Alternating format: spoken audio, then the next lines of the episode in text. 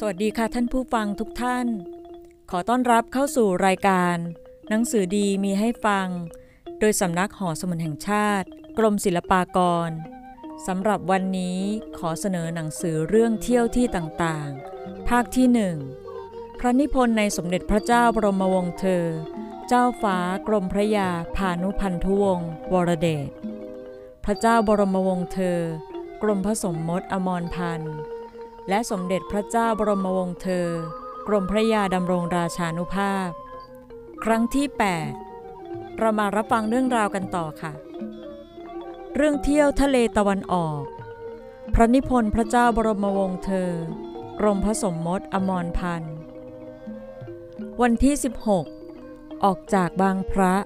มาทอดที่อ่างหิน ที่เรียกอ่างหินนี้ ตามชาวบ้านเรียก คนผู้ดีเขาใช้คำสูง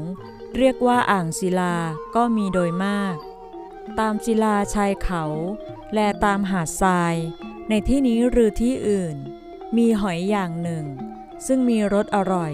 คนชอบกินมาก คือหอยอีรม หรือหอยนางรม หรือนางลม หอยอย่างนี้ไม่ได้เป็นตัวเที่ยวเดินไปเดินมา ได้เหมือนหอยสามัญ มันเกาะเป็นพืชอยู่ตามศิลาเป็นหมู่ใหญ่ ๆ คนที่เที่ยวหามีไม้ค้อน หรือท่อนเหล็กอันหนึ่ง กับไม้เล็กๆอันหนึ่ง ไปเที่ยวต่อยแล้วแคะเอาเนื้อมา หอยอีรมนี้ประกอบเป็นอาหารได้หลายอย่าง คือดองน้ำเกลือ แล้วเอามาปรุงเครื่องจิ้มผัก เหมือนดังไตปลาก็ได้ หรือกินสดๆ ต้มกับข้าวต้มก็ได้ หรือเอามาดิบๆ ปรุงบีบน้ำมะนาวเจือน้ำปลา ปรุงพริกขิงหอมกระเทียม กินกับข้าวก็อร่อยเหมือนกัน หรือจะกินดิบอย่างฝรั่ง เอามาเคล้าน้ำส้ม เจือพริกไทยกินเปล่าๆหรือกินกับขนมปิ้งก็ได้ หอยอีรมข้างตะวันออกนี้ตัวเล็กๆ ขนาดนิ้วแม่มือเท่านั้น ข้างทะเลตะวันตกมีตัวใหญ่ ๆ มากขนาดสองนิ้วสามนิ้วก็มี สัตว์ทะเลอันบังเกิดเช่นหอยอีรมนี้ มีอีกหลายอย่าง ถ้ามีโอกาสจะได้กล่าวถึงต่อไปในภายหน้า บางอย่างถ้าไม่มีโอกาสก็จะต้องของงดเสีย ในตำบลอ่างศิลานี้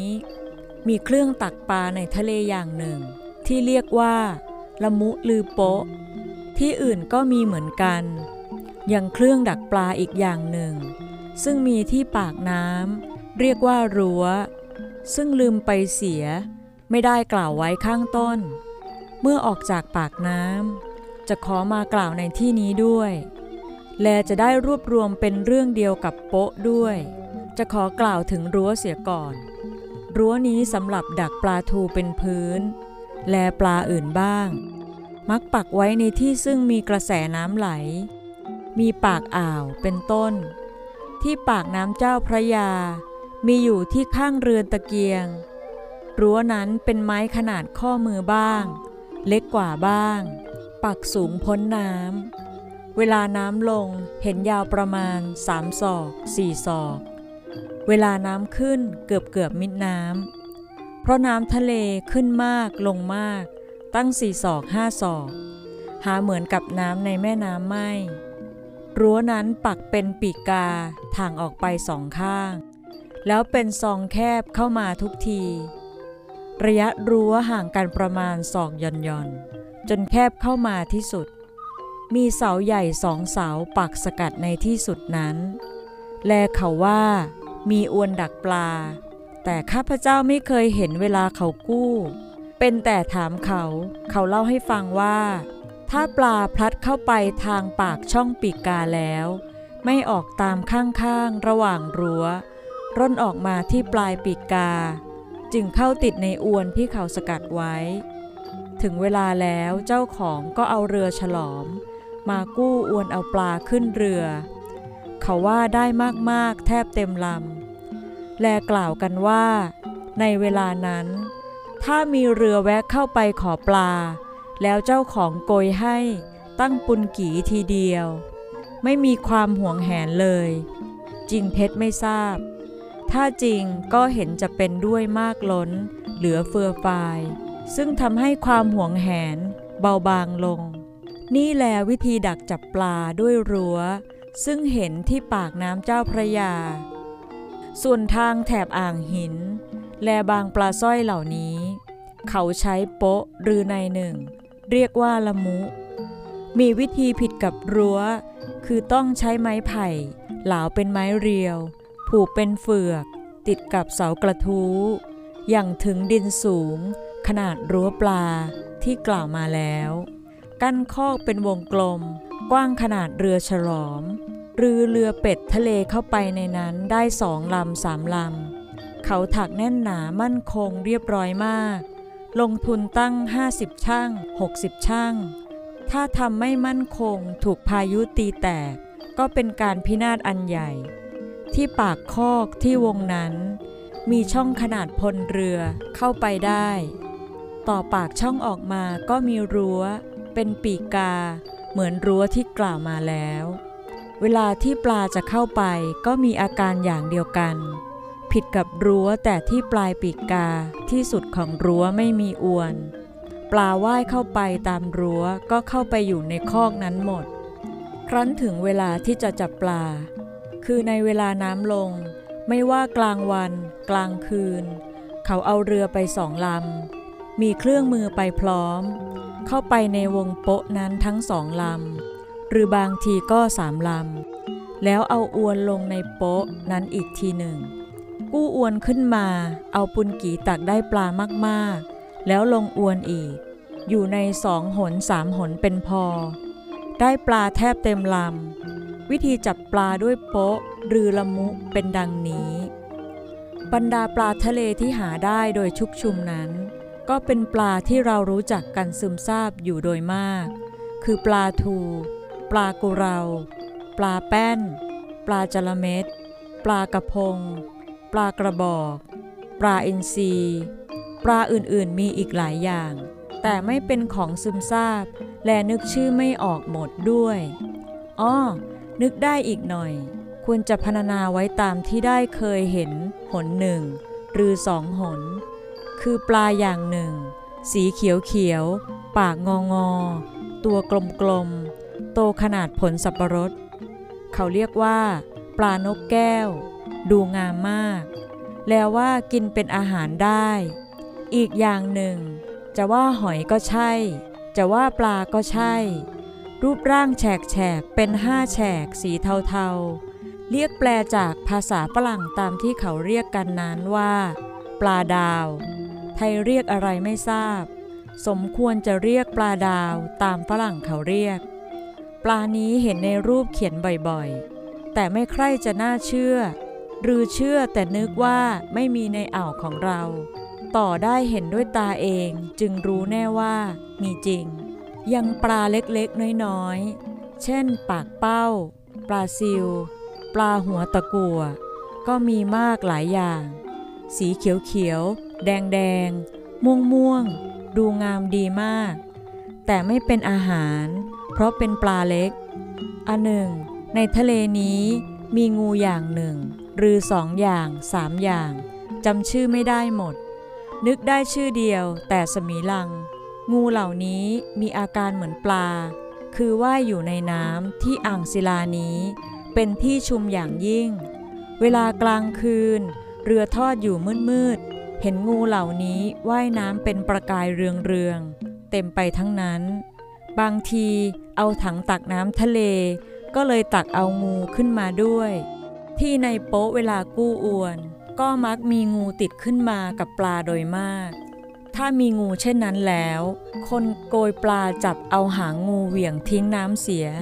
ดูน่ากลัวจะแหวงกัด แต่เขาแคล่วคล่องว่องไว งูไม่ทันจะแหวงกัดเขาได้เลย วันที่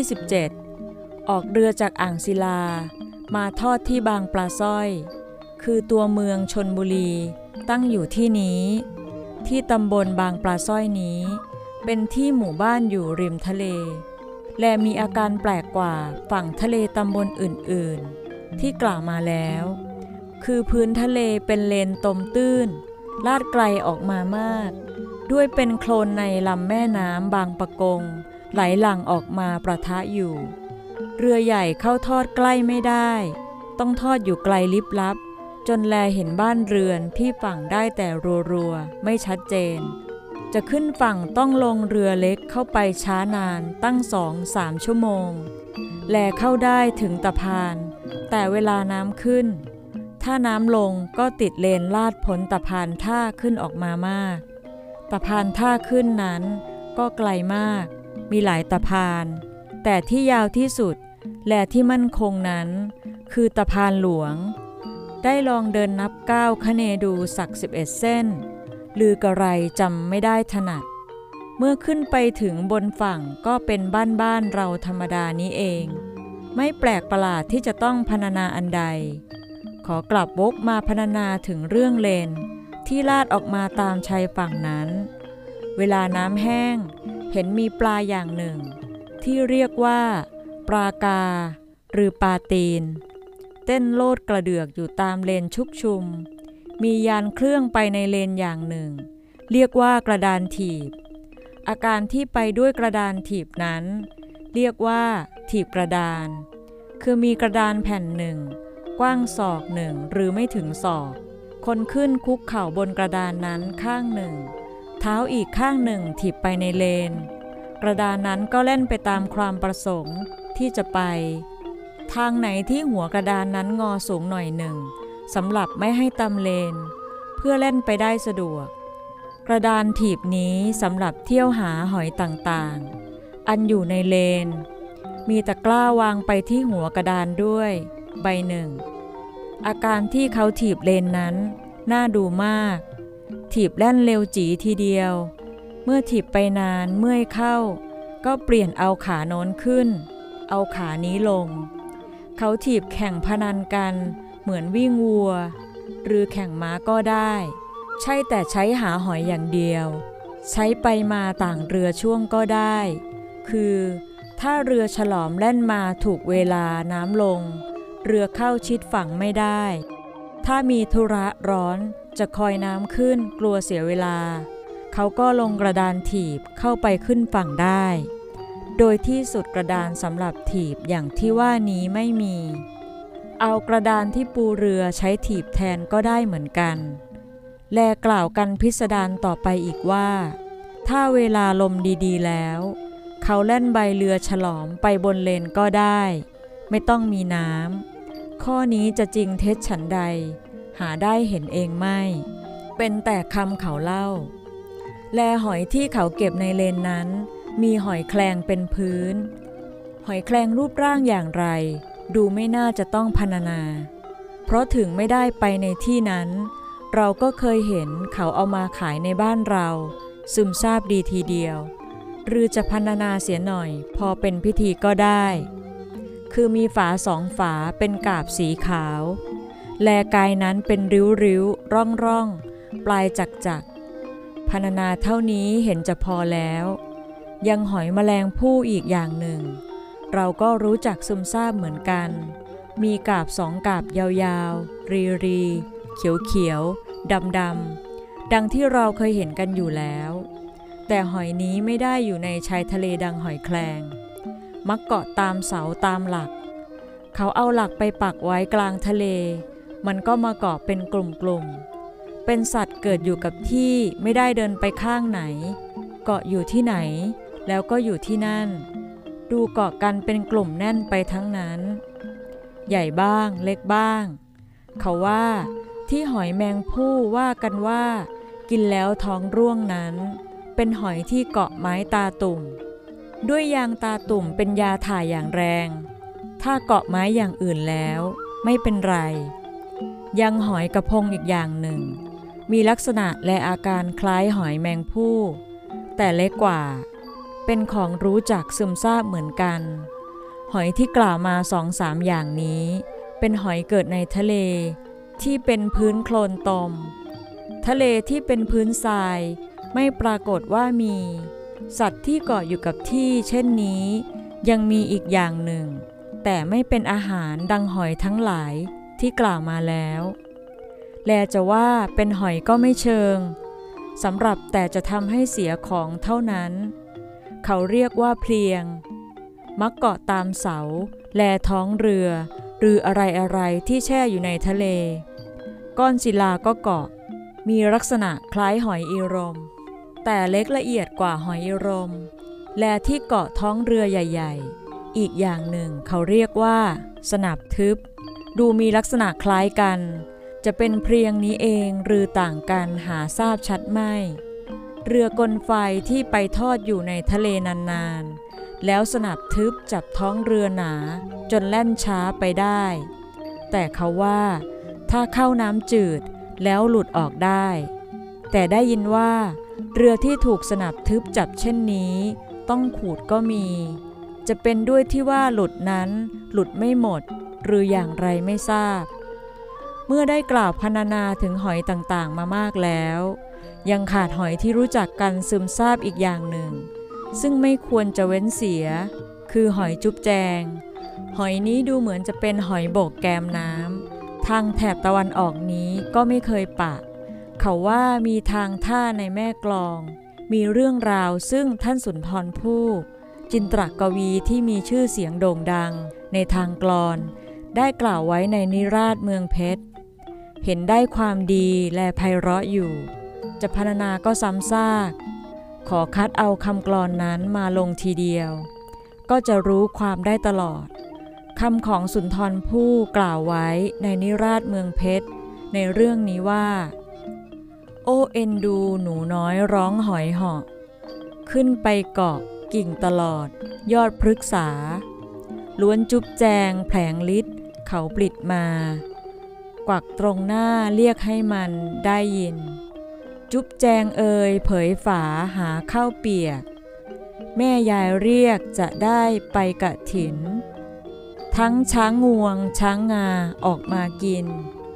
ช่วยปัดริ้น ปัดยุง กระทุงราย เขาร่ำเรียกเพรียกหูได้ดูเล่น